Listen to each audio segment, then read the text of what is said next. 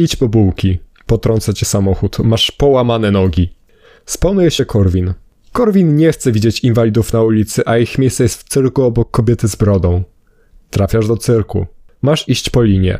Trudno się chodzi po linie z połamanymi nogami, więc spierdalasz się na ziemię. Kręgosłup złamany. Podchodzi do ciebie Korwin.